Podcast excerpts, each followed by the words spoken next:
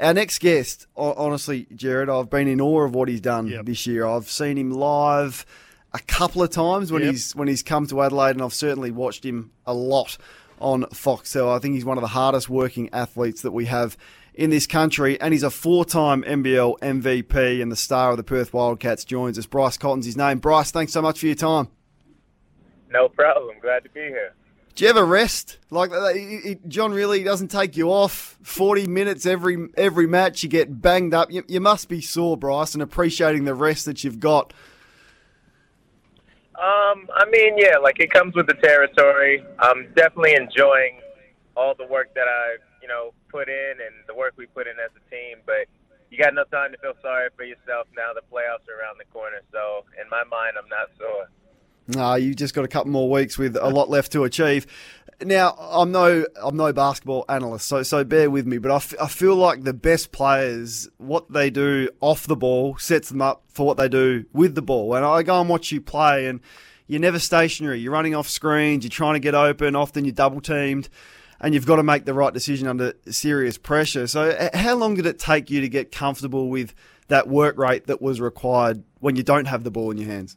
I think I've always been comfortable with it just because uh, I do the same stuff every off season. So um, my body's staying the same weight as well, uh, pretty much since I left high school, allows me to stay in the same shape year in, year out. So um, it's something I've been accustomed to for a long time.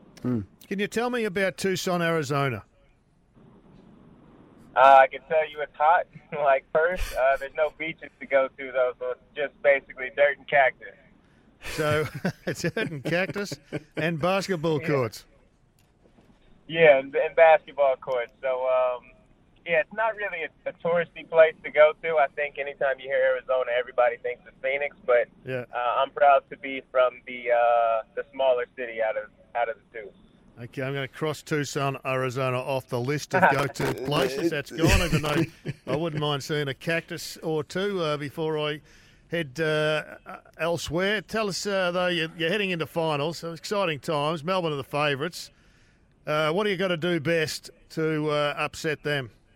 Uh, well, first of all, we're not playing each other in the playoffs. They got to get through their uh, semis, and we have to try to get through ours as well. So we don't want to overlook anybody. Uh, we don't even know who we're playing yet. So I think two matchups anyway in the play-in game are going to be crazy. But whoever we get is going to be a dogfight. So the preparation you've got, am I right in saying it, could be up to three weeks with, with no matches? Look, that, that doesn't sound ideal. Bryce, how are you going to handle that? Um, I think we just treat it almost like it's preseason, but with a little bit less work rate. You know, you try to find a happy medium where guys are getting their work in, but at the same token, you don't want to overwork yourself either because with this opportunity to try to come into playoffs fresh, you got to try to find that uh, perfect balance. It seems like a long time ago, like ages ago, you started two and five, and the pressure was there, as it has been for uh, at least one season in Perth. The fans are pretty ferocious, and the pressure is is hot, and they expect you to win and play finals every year. Thought the leadership the group showed, um, right from the top through to your coach John and and the players as well, and the response that you had. You went on an extraordinary winning streak. Um, how impressed were you with the way the club handled that heat at the start of the year? Um, I mean, I think we did a very good job, you know, clawing ourselves out of that hole.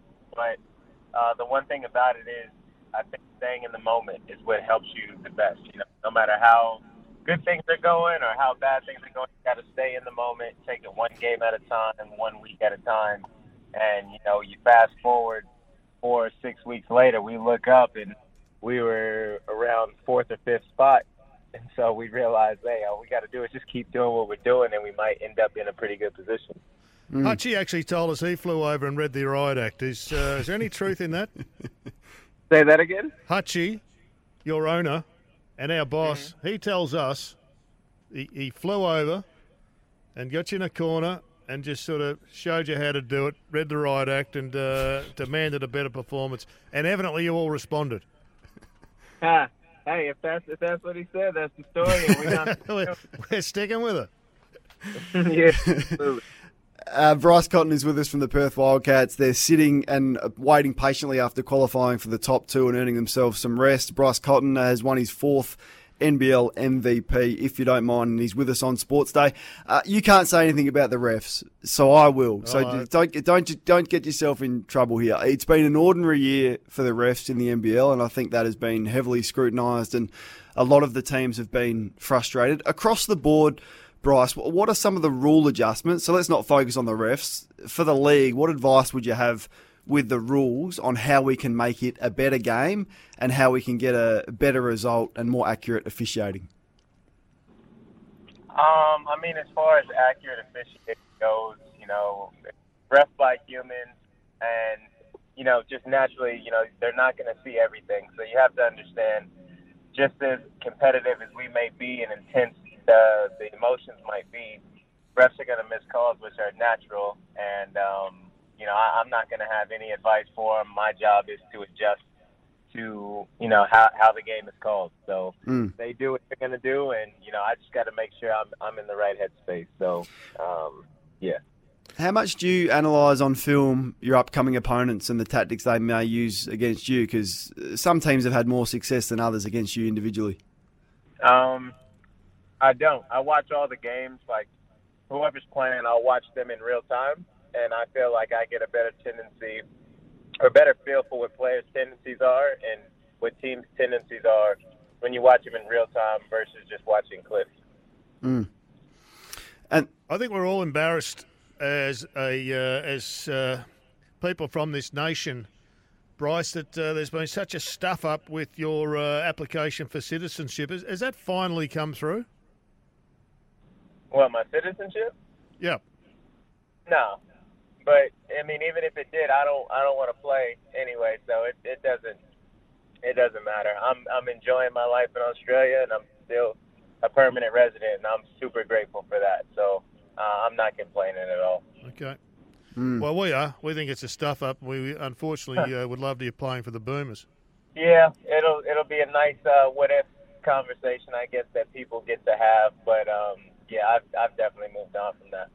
Yeah, you, you've been quite outspoken with your time in the NBA uh, this year. Do you, do you watch much of the, the stuff from the NBA, or are you you more focused on the stuff here? Um, I'll watch certain players. You know, I don't have a favorite team or nothing, but I'll watch a lot of Steph, Dame, and um, Jalen Brunson. Like Yeah. basically any that are little or smaller in size, those are the ones I like to watch. Yeah, no, I can see why. Take take me inside your mindset because uh, look, you clearly want the ball in the biggest moments, and you're not afraid to, uh, I guess, put yourself out there and shoot when you need to shoot. Even though from the TV it looks like, gee, that's a that's a ridiculous or risky shot, and then it goes in. Uh, When you're in that zone, what does it feel like? Um, I mean, if you're in a zone, you know, you're so focused, you're not really aware of it. But I think just trust the work that you put in in the off season. Honestly, you know, you shoot, or at least me, I shoot so many shots every day in the off season that are game shots that I would normally take uh, in the game. Whether it looks like it's a good shot or maybe it's kind of contested, the majority of the shots I take, I practice over and over. So I just trust that you know the results will be good more times than it won't. Yeah. Uh, tell me about y- young teammate uh, Alex Sarr, who's you know slated to be the, the second pick in the NBA draft. He hasn't played a lot of minutes, so I think you've protected him pretty well. But his most recent outing, he got more opportunities. There was nothing riding on the game, and he was really impressive. Lots of NBA scouts watching. Will you unleash him a little bit more through the playoffs, do you think, or have you got the balance right? Uh, yeah, I'm not sure what you meant by protecting him, but I feel like what Alex has done with the opportunities he's been given, you know, he's capitalized on them for the most part throughout the whole season. So, um, you know, now we're at the tail end of the season. It's all about trying to be the last team standing. So, uh, whenever Alex's number is called, you know, he's not afraid of the moment. So I got no doubt he'll step up big time whenever his number's called. Yeah, what what makes him uh, so highly touted? Is it his length and his defensive capabilities the most? Uh, I think all of that, and then you know, obviously how young he is, and he's so. I, I feel like with his mindset, he has no ego. I, I've said that over and over, and the fact that he's willing to listen to anybody, whether it's coach, a starter, or a guy who doesn't really play a lot on our team, he's all ears to anybody, and I think that is an underrated uh, personality trait that'll take him a long way. That will allow him to continue to grow as a player. Mm. You're uh, 31. How many more years do you want to play for? Um, I mean, I don't acknowledge my age, so I just I keep playing as long as I'm feeling good, and you know I still feel good, so I'm not really looking at the end of the tunnel at the moment. Yeah. Who's, who's won the most NBL MVPs? Is it is it is it our man Andrew Gaze, Bryce? Do, do we know that off the top of your head? Say that again.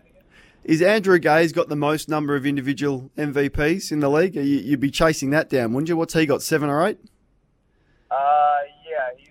Yeah, he's he's got something like that. Yeah, you you might knock him off. There's there's no reason with the way that you prepare yourself, uh, you can't get to that level, and we hope you do. Uh, I've been chasing you to get you on this program for, for a long Yeah, time, Dwayne so I Russell's appreciate just rung through. He's filthy. I appreciate you coming on, Bryce. Uh, good luck, mate. Thanks for your time. All right, cheers. Thank you, guys.